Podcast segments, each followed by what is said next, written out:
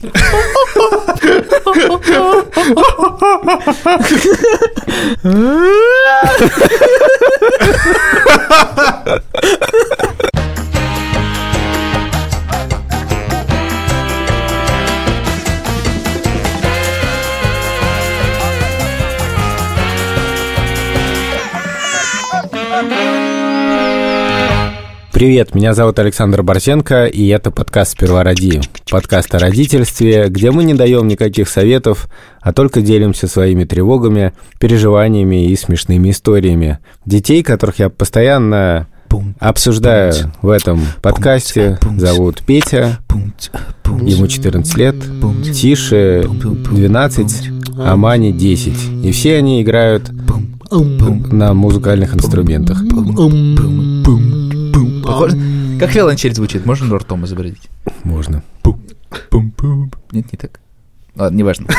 Пум, пум, пум, пум, пум, пум. Да, вот так звучит виолончель. Классическая. Пум, пум, пум, пум, пум, пум.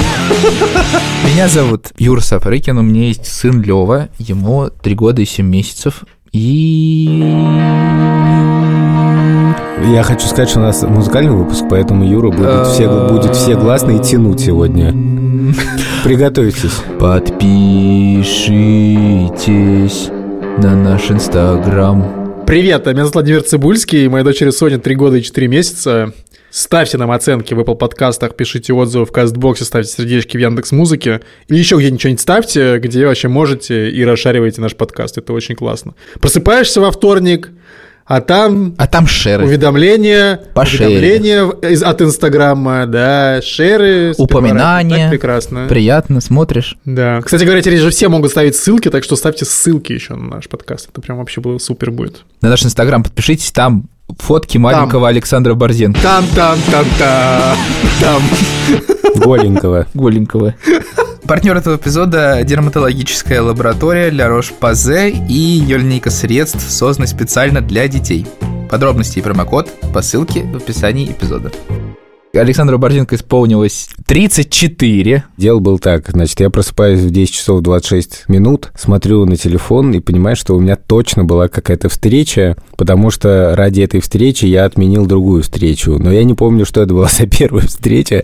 И тут я вспоминаю, что это была летучка сперва ради, которая у нас обычно проходит по пятницам, и она начинается, внимание, через типа уже 3 минуты. И я просто выползаю, одеваюсь, как сам нам было.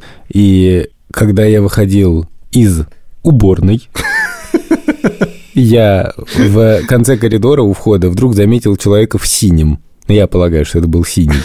Я очень напрягся, честно говоря, потому что я вообще не мог понять, кто это. Я был с просонья.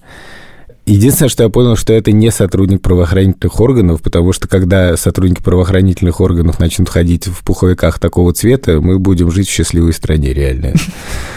И я, в общем, понял, что это Юрий Сапрыкин, младший.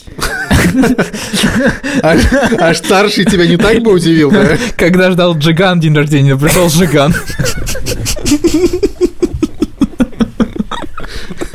Да, рядом стоял Андрей У нас просто Борзенко. музыкальный выпуск. Андрей Борзенко, мой брат и редактор сперва ради. Я, конечно, офонарел просто.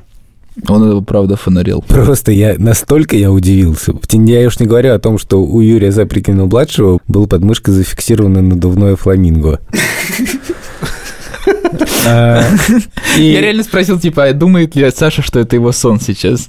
Просто чувак в синем пуховике с розовым фламинго. Да, в общем, это было самое потрясающее пробуждение Эва.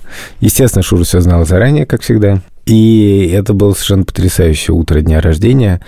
Но что я хочу еще сказать, что дети мне устроили квест. Квест состоял в том, что я должен был по запискам искать подарок. Там были разные подсказки. Типа, найди на потолке дыру. Ну, это довольно сложная задача. У нас в каждой комнате в потолке дыра. И, ну, Та дыра, через которую мания ходит на рисование. Эта дыра была бы в полу. Дело в том, что дети ходят на рисование наши. Мане с Тишей так случайно казалось, что Это рисование находится у нас прямо в подъезде. Просто соседка преподает. Она внизу, поэтому дыра была бы в полу. Но неважно. Ну вот. И, в общем, в дыре были подушки для дивана. На потолке? Ну, на антресолях. И я такой, о, подушка для дивана, супер. И потом я нашел огромную чугунную сковороду. И это было просто потрясающе. Но это явно было не все. Явно квест меня вел к какому-то другому значительному подарку. Чем тебе сковорода не устроила? Нет, Мне меня не сковорода дыры? полностью устроила, поверь. Я потом на ней готовил кутабы с зеленью.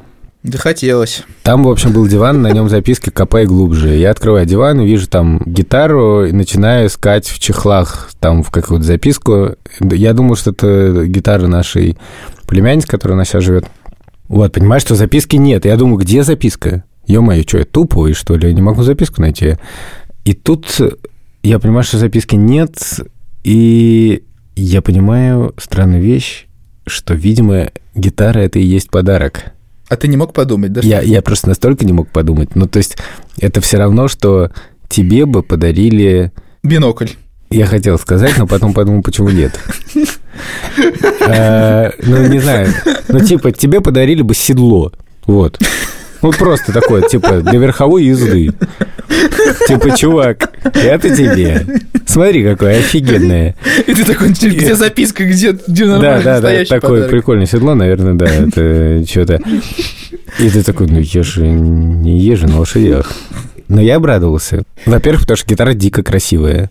А во-вторых, я понял, как бы, что суть этого подарка в том, чтобы я научился играть на гитаре, Твоя душа запела? как птица. Это, на самом деле, самый потрясающий подарок за очень долгое время, потому что это подарок, который вывел меня в некоторую другую плоскость, за пределы обычного. Потому что понятно, что если мне дарит что-то связанное с птицами, я безумно рад. Если мне что-то дарит, там, связано с, там, не знаю, чтением Хаджи Мурата, как Андрей мне подарил Ты книжку. очень-очень рад. Ну, в смысле, про исторического Хаджи Мурата, я тоже очень рад. Но это как бы открывает какой-то вообще новый мир. И мы сегодня хотели поговорить о музыке. Как вы догадались уже, наверное. Недавно думал о своих первых воспоминаниях из детства. Мне года 4, я дома с родителями. На дворе кризис 98 года, 1998 Ам, И я танцую под столом. Я танцую пьяный под столом. Туру-туру-ту. Два исполнителя были у меня в детстве, под которых я танцевал. Там как бы видео, семейный архив. И там, во-первых, Газманов. Кстати, недавно видел опрос, где Газманова признали, что он один из самых популярных исполнителей россиян. Я просто думаю, вот 22 года спустя он все еще на коне. Сейчас я Газманова уже не слушаю, но тогда это был просто мой фаворит. Как и Валерий Меладзе. Валерий Меладзе прошел испытание временем, да? Все прошел, да. У меня очень теплые чувства по этому поводу. Всегда, когда я слушаю, например, Валерия Меладзе, а, потому что когда дети танцуют и поют, это просто как бы у всех приступы умиления. И у меня было такое, когда я пел песню «Прощай, цыганка сэра». Хотя сейчас она мне не очень нравится, там есть какие-то и по- получше есть песни у него. Короче, у меня просто сейчас э, регулярно это всплывает в голове, когда Лева, это бывает редко, но Лева что-то поет. Я хотел просто спросить у вас, на самом деле, под что вы танцевали под столом? А у меня есть фотография, где я такой в больших наушниках в таких. А для ребенка они вообще огромные. Вот я там что-то тоже, типа там с наушниками с этими, не знаю, там что-то играет, не играет. Еще мне вспоминаю, что мне дядя ставил какую-то музыку на бобинах. Мне кажется, там что-нибудь типа Пинк Флойда было, что-то такое, мне кажется. У меня очень странные воспоминания о музыке в детстве, потому что мне кажется, что я вообще в значительной степени был вне какой-то музыкальной культуры. Вот музыка никогда так на меня не влияла, как на многих моих сверстников. Даже когда мне дарили плеер, например, не то, что я ходил с ним постоянно. Я никогда не покупал кассеты сам себе, ну, практически. Я не гонялся никогда за музыкой. Ну, что-то мне дарили, я слушал, мне нравилось. Вот, например, э, в моем классе училась Соня Гаврилова. Привет, Соня, если когда-нибудь послушаешь этот подкаст. И Спаси бог. ее папа продюсировал группу Чиш и Компани. И, в общем, я слушал группу Чиш. Мне она страшно нравилась. Больше всего мне нравилась песня «Фантом». О, мой фантом теряет высоту. Надо сказать, я... я никак не мог понять, как сказать, геополитическую подоплеку этой песни. Я то есть не мог понять, кто за кого, почему а там какие-то Иван. вьетнамцы какие-то вьетнамцы. Как, как зайцы какие-то. Да, в общем, я чувствовал некоторый ритм, и мне он ужасно нравился, но я реально не мог понять как бы сути, что, про что там поется.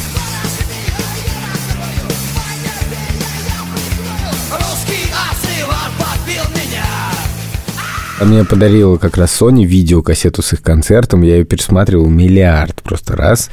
И мне это жутко нравилось, но вот так, чтобы там гоняться за новыми альбомами Чижа, такого не было. И кроме того, сейчас вышла книжка нашего друга Шурика Горбачева и, кстати, героя подкаста «Сперва ради» в третьем сезоне вы можете послушать. Да. Выпуск про эко мы считаем, что это один из лучших выпусков истории подкаста «Сперва ради». Так вот, Шурик э, выпустил э, с коллегами книжку, которая называется «Не надо стесняться». Не это... надо стесняться. Вот так, ну, в смысле, ее надо произносить как... Я стесняюсь так это произносить. Ладно. И это история, грубо говоря, русской жизни в 169 поп-песнях. Я недавно открыл оглавление и понял, что я знаю каждую песню наизусть. Я недавно открыл оглавление и понял, что я не знаю примерно ни одной песни. Офигеть. Причем я знаю некоторые по названиям, потому что, ну, они были настолько везде, что как бы, ну, нельзя было пропустить. Но я слушал с интересом вот их подкаст, привязанный к этой книжке «Научи меня плохому».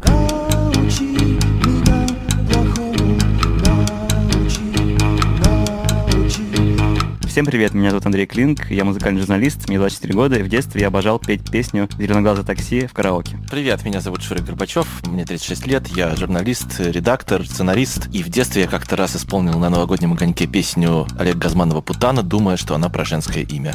Идея этой книжки это ровно про меня. Вот не надо стесняться, что есть такое отношение к поп-музыке, к попсе, что это что-то такое неловкое. Типа Все чего? любят. Но лучше это типа guilty pleasure. Да, Ты да. типа сам послушаешь. Да, а у меня было так, что это даже не guilty pleasure, а просто, ну, как бы у нас было в доме довольно такое разделение. В смысле, папа всегда говорил, что, ну, вот есть типа нормальная музыка, а есть попса.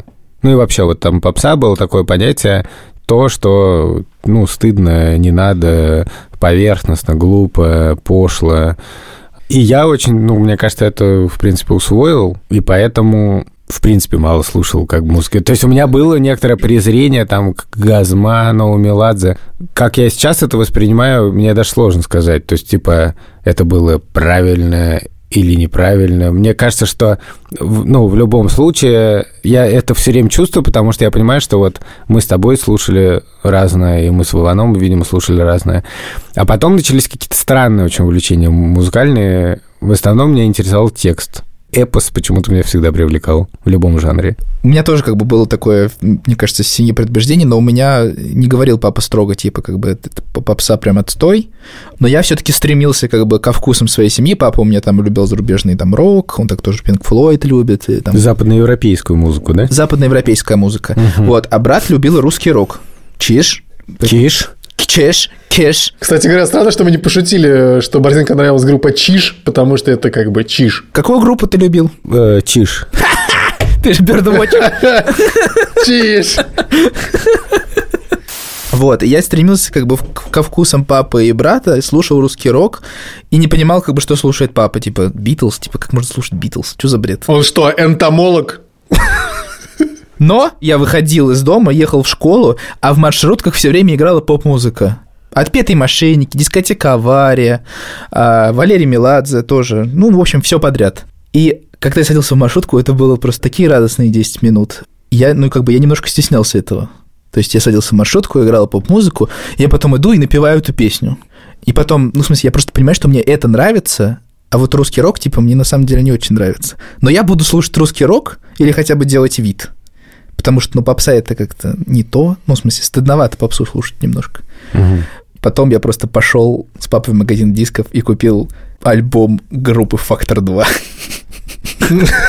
Реально психанул. Не, не помню, там просто купил, даже все как в тумане.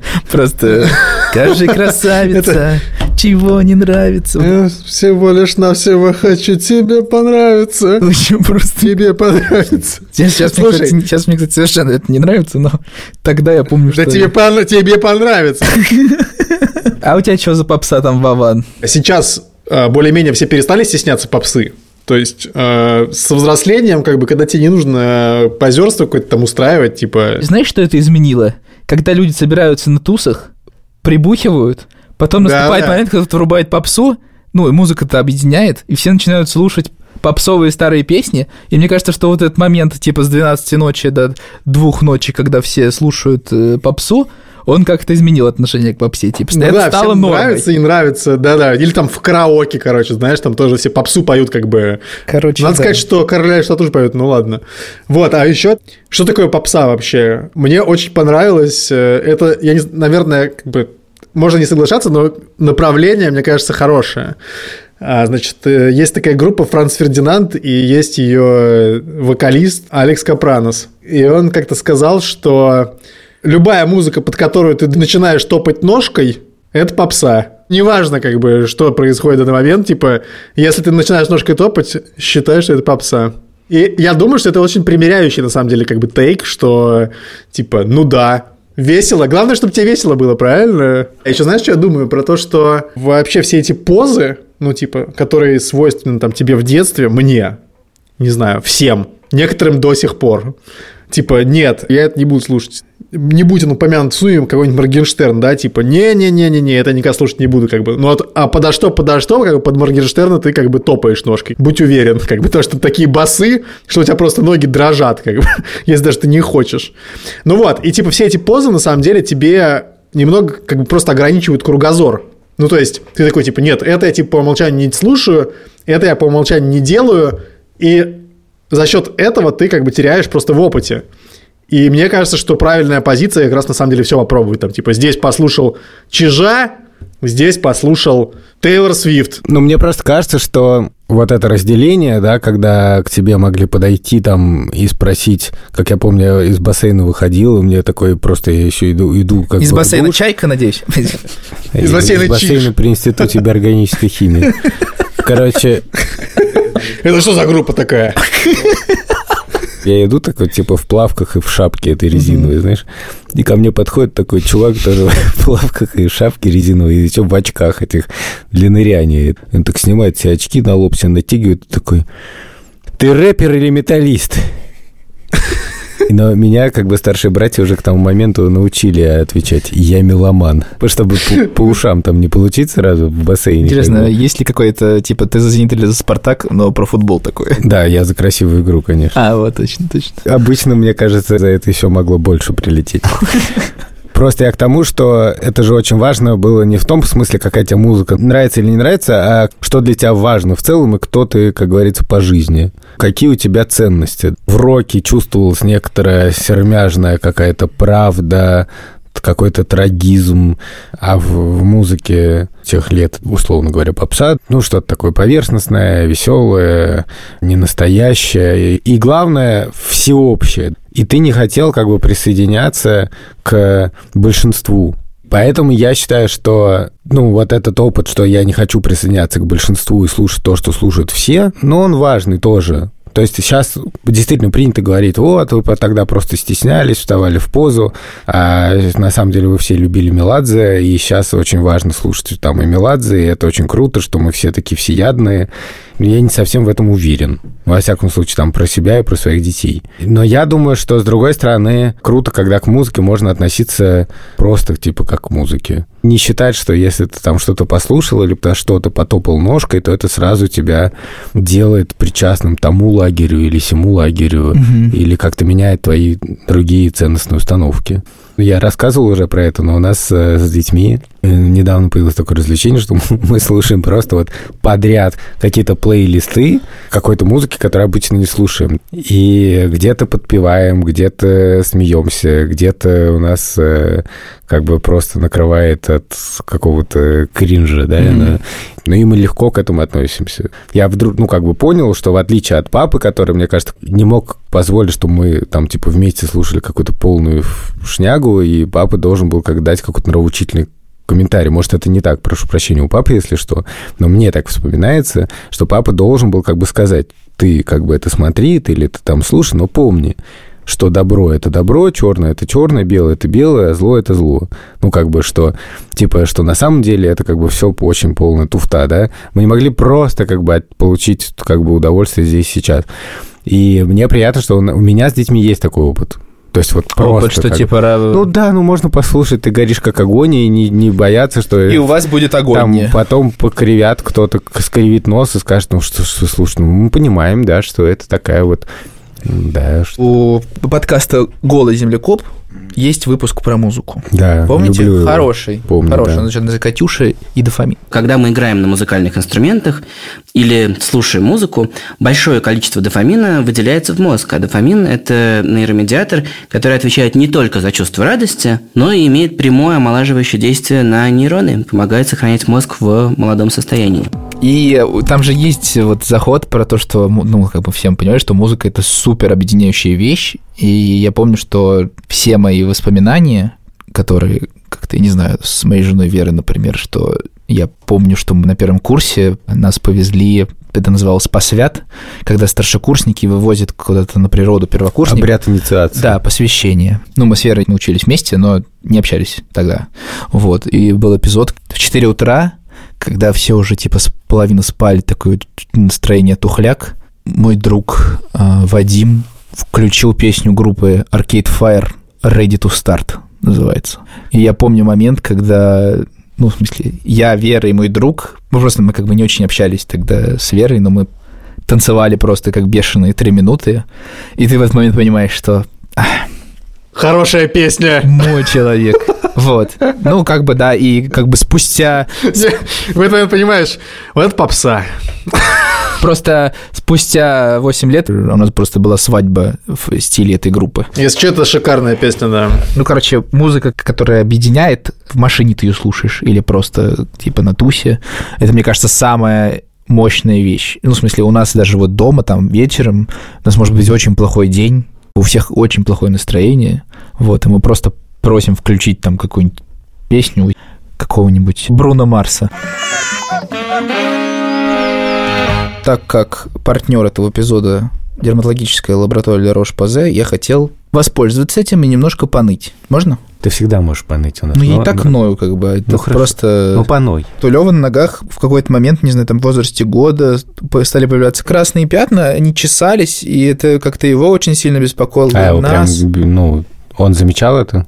Ну да, он просто как бы он не очень понимал, просто у него чешутся как бы угу. ноги, и мы ну, то есть они то появлялись, то исчезали. Вообще mm-hmm. такая какая-то непонятная фигня. Обычно, когда у ребенка появляются красные какие-то пятна, я всегда думаю, это, наверное, какой-то диатез.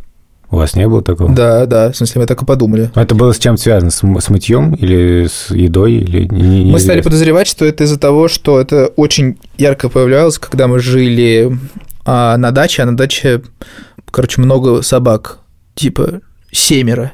И Лёва как бы вокруг не ходит, и нам казалось, что это что-то аллергическое. То есть на Йонсе у него как бы чуть-чуть, а когда 7 собак, то там ого-го. Но это как-то проходит, если мы там в отпуск едем, вот, то у него эти пятна уходят, потом снова возвращаются. Мы сейчас ездили в отпуск, и Лёва зашел в море как бы один раз, зашел и вышел, потому что щипало ему ноги с соленой водой. Ничего себе. И было, типа, неприятно. Поэтому он, как бы, большинство времени плавал в бассейне, а не в море. У нас были попытки воспользоваться каким-то кремом, помазать его, но он не давался. В следующем эпизоде этого подкаста я пойду к дерматологу. И мне, может быть, что дадут совет. Вы-то у нас советов не даете, а я пойду за советом. Партнер этого эпизода – дерматологическая лаборатория Ля Рош-Пазе и ее линейка средств, которая создана специально для детской кожи, склонной к атопии. Подробности и промокод по ссылке в описании эпизода. Лавана, ты, в принципе, как тебе кажется, ну, сейчас Соня, наверное, маленькая, а потом ты будешь как-то пытаться контролировать то, что Соня слушает? Контролировать? Нет, конечно. Нет, ну, контролировать я не в смысле того, что вот это не слушай, а в смысле, ну, ведь что в этом случае контроль? Нам тоже на, никто не говорил. Я тебе сейчас дам Газмана. Я тебе сейчас такого Газмана устрою. Нам такого тоже никто не говорил. Такие ясные дни. Я тебе сейчас такие дела, брат. Это все выражалось в каких-то комментариях. Ну, типа, просто транслировалось отношение.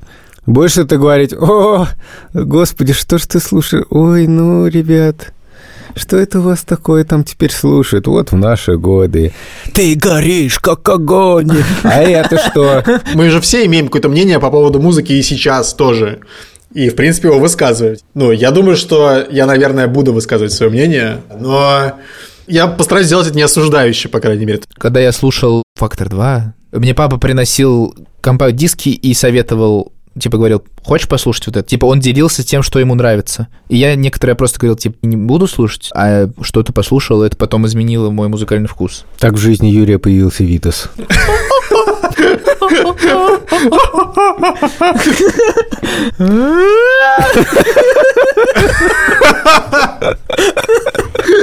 Вот, сынок, послушай.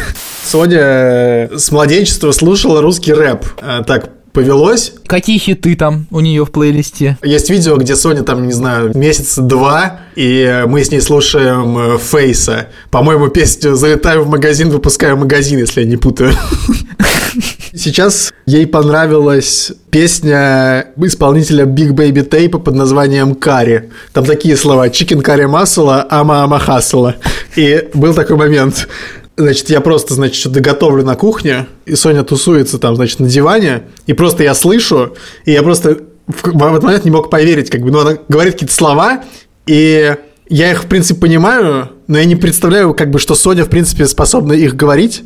Тики, Мася. Я говорю, Мася, а мама. И я такой, что? И знаешь, просто ни с того, ни с сего. И причем эту песню она не слышала, не знаю, месяца три. Как она вспомнила ее и почему она ее исполнила, вообще абсолютно бы- меня в шок повергло. Наши дети, конечно, слушают гораздо, мне кажется, больше музыки, чем мы слушали. И это просто из-за того, что у них есть телефоны. Это вообще просто принципиально все изменило. То есть, например, я слушал музыку на кассетах и Вован, потом на компактах. Ну, когда ты слушаешь музыку в стримингах, то это вообще, конечно, другое. Не говоря о том, что они еще слушают много музыки, просто когда смотрят тиктоки свои. Там, ну, очень много построено каких-то таких песнях, которые неожиданно становятся трендами. И дети как раз гораздо больше, мне кажется, причастны. Тише, например, какой-то супер такой популярной музыки. Я помню, они с Маней все время слушали это диджея Маршмеллоу, Трэвиса Скотта, Петя часто, по-моему, очень угорает по олдскулу. Олдскул это что? Ну, богемскую рапсодию какую-то. А, окей. Там, в смысле, что он э, с- половину, мне кажется, музыки, которая... Скоромуш, скоромуш. Половина классики, которую я должен был знать, просто потому что я тогда жил, я Мгм. узнал от Пети. Короче, как-то раз, когда Йонси оставался один наш пес дома, бабушка Веры сказала, что собакам надо включать регги. Где-то прочитала. И что под регги им хорошо, в общем. И так мы делали просто довольно долго времени, пока мы не спросили Лёву, Лёв, хочешь музыку включим? Да, хочу регги. С тех пор в нашей квартире играет только Боб Марли и команда. Buffalo soldier in the heart of America. Маня сейчас недавно обнаружила, что ей очень нравится песня «Don't worry, be happy». И она ее постоянно переслушивает, и меня просила, короче... И меня спрашивают, папа, а что это значит? И я ей переводил, это было очень классно. Проблема в том, что я не люблю регги. Ну, в смысле, я не знаю, что с этим делать, но у нас перестроилась колонка, и просто у нас жизнь в, в ритме регги. Вот, то есть за исключением, там, когда мы прям хотим потанцевать, то есть я говорю, давай, я там говорю, включи, пожалуйста, и включаю что-то, что я люблю, но как бы уже все, уже прошло это время. Лева говорит просто, нет, Алиса, включи регги. И там начинается вот это. No, woman, no cry. Попробуйте как-нибудь послушать регги полгода просто без остановки.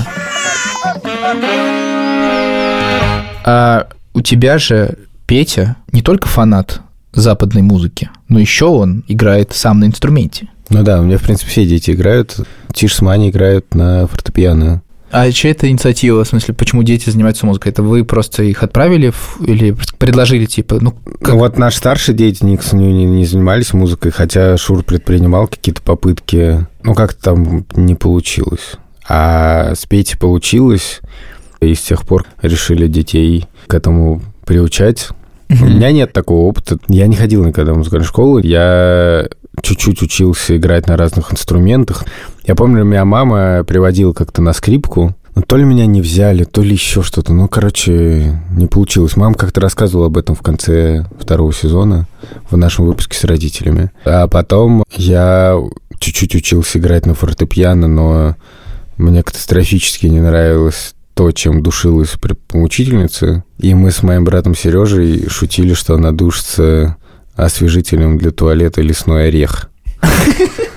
Был период, когда я пытался учиться играть на флейте, на пикколо. Пикколо. Пикколо, такая маленькая поперечная флейта. О, это классная. А вот, мне очень нравилось то, что когда я научился извлекать звук, но, опять же, это быстро прекратилось. Мне кажется, я был просто не способен к каким-то занятиям в детстве. Я не знаю, почему так все получалось.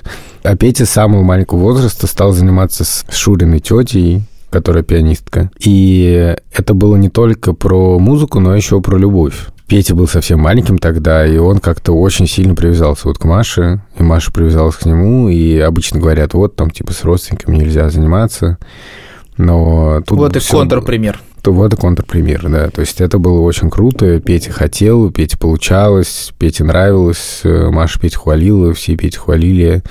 А потом mm-hmm. переехали в Латвию, а Маша не переехала, соответственно, и было как-то грустно. И Петя сказал, что не хочет вообще заниматься, не хочет заниматься фортепиано, и решили поменять инструмент. И поменяли на виолончель, потому что Маша любит виолончель и сама стала уже во взрослом совершенно возрасте учиться играть на виолончели. И всегда, когда Петя к ней приходил заниматься, то там на рояле лежал виолончель. Ну, я как бы знал вот такую штуку. Вот у него ассоциировался это с Машей, решили виолончель. И Петя пошел в Латвию заниматься и с тех пор занимается. Они кайфуют? Кто? Дети от музыки, в смысле, что от занятий? Нет, не всегда совершенно, абсолютно не всегда. То есть Петя, например, сейчас он занимается немножко, ну, как бы, потому что надо. Потому что у него завтра урок, и он, типа, садится заниматься, потому что завтра урок. Но не то, что он говорит, господи, это божественная нота, послушай, как она сейчас прозвучала. Ведь это вот этот лебедь, он как будто говорит с тобой. Бабушкина сестра, с которой я занимался пианино в детстве, очень хотела, чтобы я играл на виолончели. Поэтому, когда мы переехали в Ригу, она поняла, что бесполезно продолжать учиться на пианино. Ну, если не бесполезно, но и они решили, что будет круто, типа, если я буду заниматься на виолончели. Тебе нравится виолончель? Да, не всегда. Есть какое-то произведение, может, я не знаю, или что-нибудь такое? Ну, э, Ноктюрн Чайковского. Но я его не играю, он просто виолончельный. Сомневаюсь, что я стану профессиональным виолончелистом. Но я думаю, иногда просто будет приятно поиграть. Ты слушаешь, как он играет? Я сейчас слушаю, но Петя не, не очень большой фанат, когда его... Кто-то слушает. Ну, да. Ну, Еще раньше я пытался это снимать на телефон и... Получал. Смычком пару раз, да. Я почему спросил, как бы, кайфуют ли они, потому что у меня травма есть от музыкалки небольшая. То есть мы, мы когда... Прости, на тебя упал крышка рояля? Нет. Мы в 2003-2004 году вернулись из вот командировки, ну, вот Африка, помните, да, вот этот вот прикол этот. А, вер... Вернулись в свой родной город. Я пошел в школу в России в первый раз, и мне нужно было еще куда-то отдать, видимо, позаниматься чем-то. И меня отправили на фортепиано в музыкальную школу. Я не знаю, я не спрашивал мамы, типа, за почему, но казалось это прикольно. Вот. И где-то через месяц я помню, что я сижу в адских слезах у бабушки за пианино и пытаюсь сыграть произведение, которое называется «Петя и волк».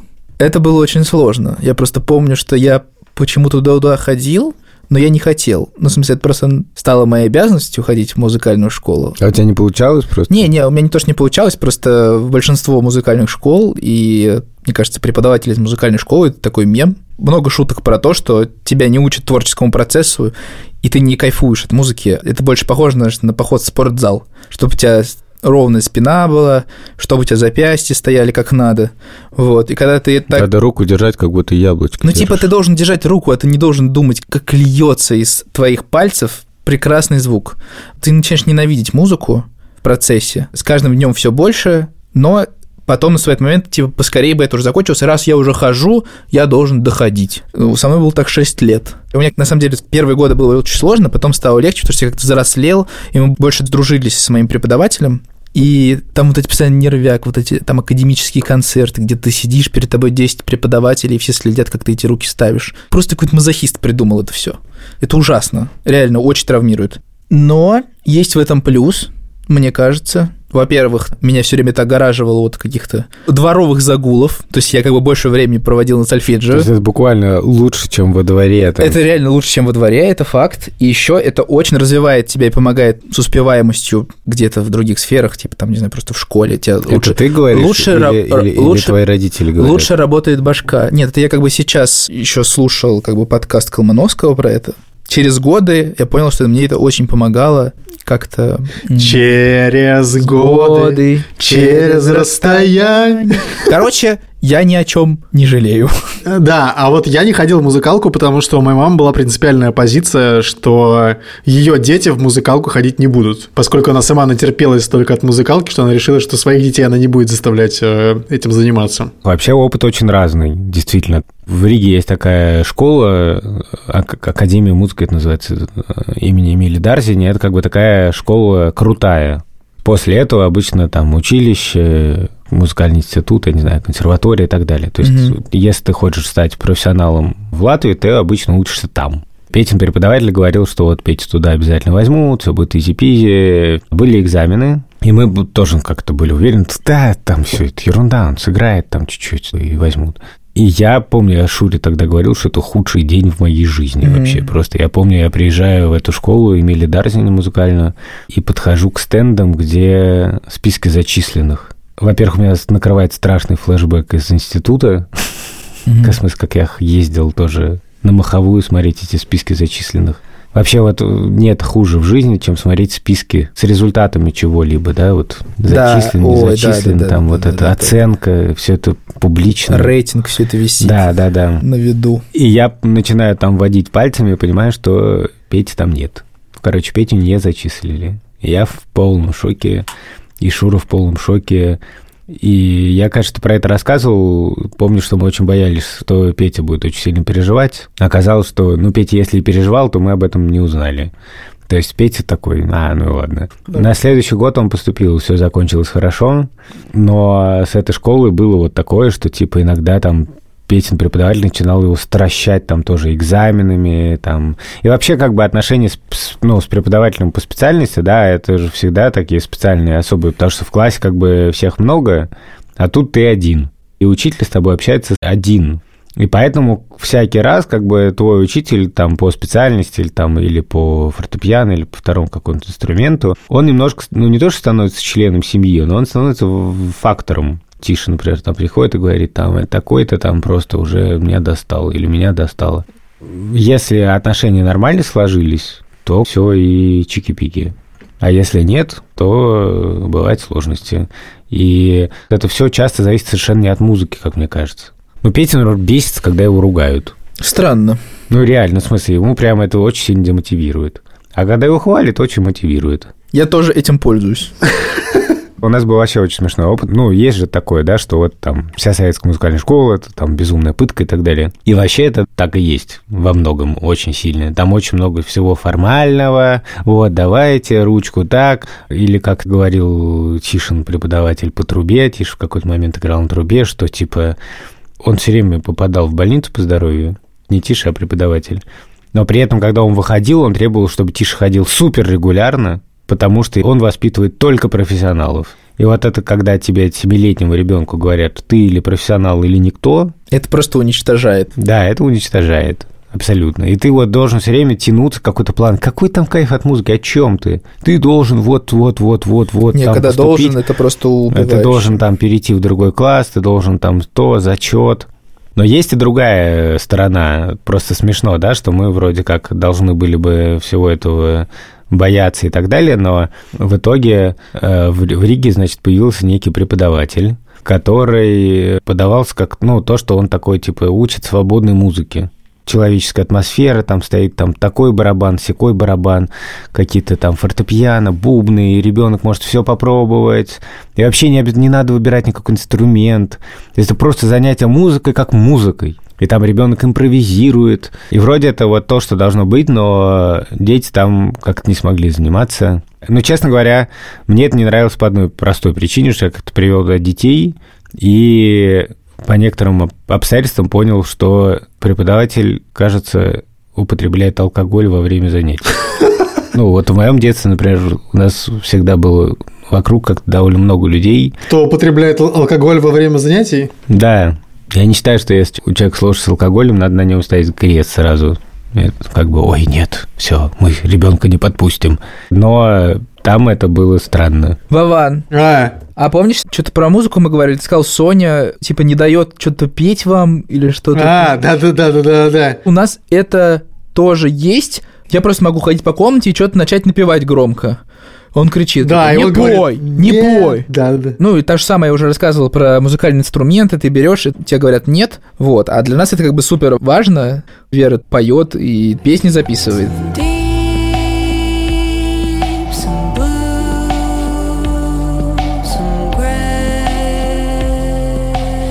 Ей как бы важно с инструментом быть, а дома это невозможно.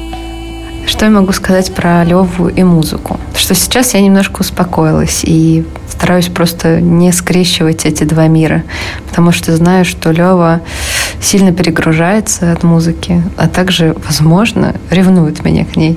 Вот недавно я записывала песню под укулеле группы Beatles Blackbird, чтобы поздравить Сашу Барсенко с днем рождения. И Лева в этот момент смотрел мультик, и я подумала, вот лучший момент, чтобы он меня не заметил. И ушла в другую комнату играть на укулеле и петь, и он пришел услышал это, долго расспрашивал, зачем я это делаю, я ему объясняла. Потом э, пытался отобрать укулеле, но сейчас он уже больше соображает, поэтому он понимает, что отобрать прям нельзя, поэтому начал пытаться подключиться и облизывал струны укулеле, говоря, что он играет. Я никак этому не препятствую, потому что хочу думать, что таким образом он тоже вовлекается в музыку. Потому что, конечно, мне бы хотелось, чтобы в его жизни она присутствовала. Но такой прямо тяги у Лёвы что-то сыграть или напеть нет. Но, например, умная которая у нас стоит дома, мне кажется, очень благотворно на него влияет, потому что Лёва понял, что может ей управлять и очень часто этим пользуется. И обычно он просит включить ему Rolling Stones. И вот это еще один пункт, который нас с ним разъединяет, потому что я больше поклонница Битлз. Юра вроде бы тоже. Откуда у нас ребенок, который любит Rolling Stones? Непонятно. А сейчас в этой умной колонке, видимо, появилась функция распознавания голоса, и поэтому, когда Лева просит ее включить музыку, она включает ему типа фиксиков, а он на это отвечает ей включи нормальную музыку. Мне кажется, это очень забавно. И, надеюсь, будет тренировать искусственный интеллект поступать более мудро.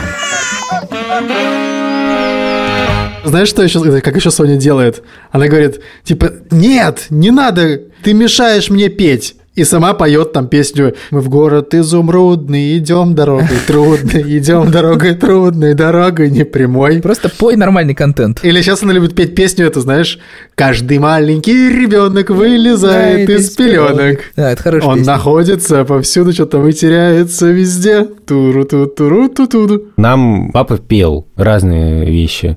Папа пел э, на ночь, э, папа пел, когда качал младенцев. Я до сих пор помню, как папа ходит по коридору с э, моим младшим братом и поет. И я это очень любил. Папа так ходил по коридору и пел. И на праздниках тоже было такое, ну, застольное какое-то пение. Это были разные песни. Это могли быть где-то барды, где-то это были какие-то романсы, где-то какие-то народные песни, где-то псевдонародные песни. То есть сложился какой-то определенный репертуар, но были песни, которые для меня вот, ну, просто составляют какой-то мой код.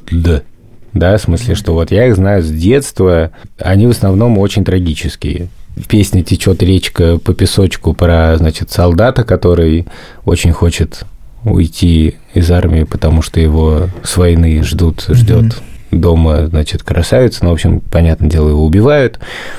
Песня специально для девочек про то, что когда будешь большая, отдадут тебя замуж, и там будет твориться domestic violence и э, прочее непотребство.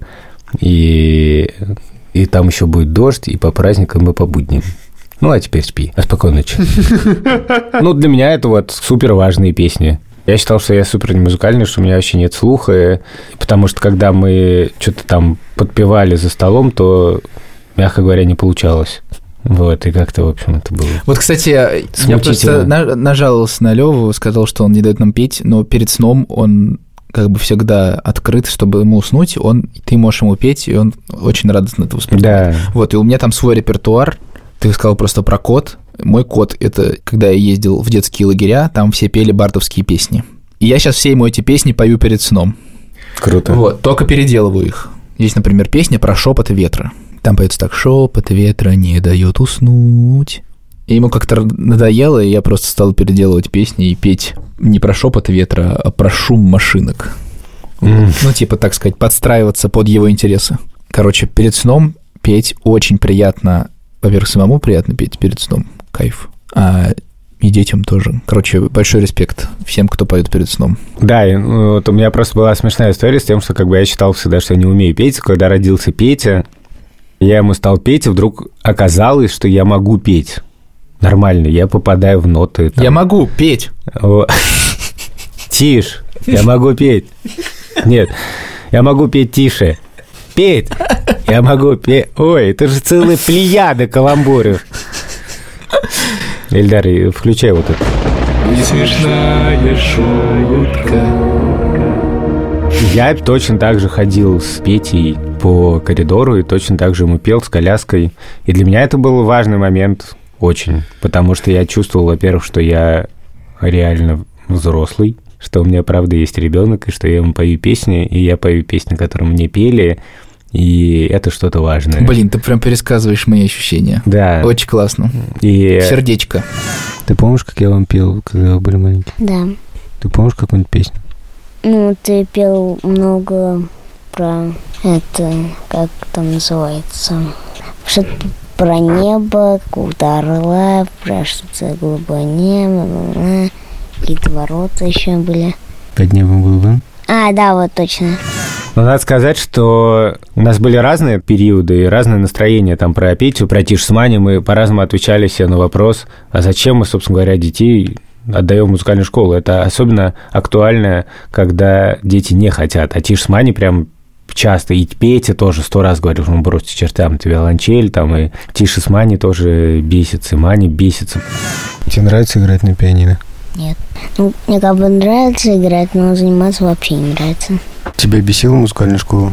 Да, очень сильно. Меня бесила наша ужасная учительница. Она орала и гадкая была вообще. Если бы ты хотел открыть идеальную музыкальную школу, какая она была бы?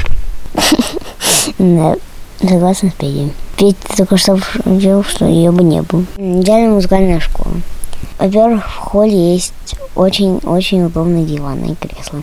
Во-вторых, учителя нормальные, они, которые не орут на детей. Там были бы нормальные уборные, в отличие от тех. Я думаю, если там себе представлять какую-то идеальную картинку, я себе не представляю как бы солирующего музыканта. Я не готов бороться, как часто родители музыкантов, талантливых детей борются, вот прям, чтобы мой ребенок там был на конкурсе таком-то обязательно, там это, это, с такому преподавателю обязательно в ЦМШ, там в самую... Чтобы он круто попал на ТВ. Да, чтобы он попал на ТВ, ну, как бы не на ТВ, а куда-нибудь там в Гнесинское училище. Хотя у, нас иногда возникали такие какие-то идеи, что вот, хорошо бы, чтобы это все профессиональным чем-то стало. Я помню, мы приехали как в Тарусу, к нам приехали друзья друзей, они профессиональные музыканты. Митя, он играет на, на альте, Марьяна на скрипке. И они просто играли. В смысле, такой был домашний концерт. Или у нас есть другой наш друг, Петя Михайлов, который может прийти в гости, просто сесть за рояль и сыграть Брамса. И я понимаю, что это невероятная ценность. В смысле, если ты можешь просто вечером сам себе или кому-то что-то сыграть, то вот это то, ради чего стоит учиться, просто чтобы у тебя был этот язык, да? Это правда, да. То есть так же, как ты, там, не знаю... Ну, это как в компании кто-то берет гитару и начинает играть. Это как бы всегда да, да, типа да, топ. конечно. Это всегда, ну, просто открывает новые возможности. да. Просто человек, объединяющий всех. И в этом видно любовь к музыке. В смысле, что вот как бы человек, который так садится, видно, что он это любит. И мне бы очень, конечно, хотелось, чтобы дети, с одной стороны, это любили, но с другой стороны и умели. И просто иногда ради того, чтобы уметь, ну, как бы, да, иногда приходится там сделать домашнее задание по сольфеджио. Короче, сделай, пожалуйста, домашку. Гитару, которую тебе подарили, принеси на следующую нашу запись и сыграй нам что-нибудь. Спасибо всем. Это был подкаст «Сперва ради». Меня зовут Александр Борзенко. И до встречи через неделю. Пожалуйста, запишите на телефон, как ваши дети играют на музыкальных инструментах, или как вы сами играете своим детям на музыкальных инструментах, или как вы им поете, и присылайте нам в директ, мы будем слушать и плакать. Можно сочинить песню про нас, например. Не дай бог. Это Эльдар сделает. Меня зовут Юр Сапрыкин. Я хотел сказать большое спасибо тем, кто помогает нам делать подкаст «Сперва ради». Это наш редактор э, Андрей Борзенко, наши продюсерки Лика Кремер и Юлия Яковлева, и наш саунд-дизайнер, который наверняка выпустит новый хит в этом эпизоде. Его зовут Эльдар Фатахов. Эльдар, обнимаем, целуем нежно. Жмем руку. Я хочу напомнить вам, чтобы вы нам ставили сердечки в Яндекс Музыке, знаете, это подкаст про музыку. Вот. А, На самом деле, да, душа поет, конечно, когда я это произношу. До следующей недели. Меня зовут Владимир Цибульский. Пока. В начале эпизода я рассказывал про мой день рождения, и наш саунд-дизайнер Ильдар Фатахов и музыкант группы «Вероятно» Ильдар Фатахов. В общем, они оба написали потрясающую песню. Послушаем. Малая белая цапля Серая куропатка Канадская казарка Сизая кочурка. Саша Борзенко сделал все, что мог. Саша Борзенко сделал все, что мог. Саша Борзенко сделал все, что мог. Саша Борзенко сделал все, что мог. Бурая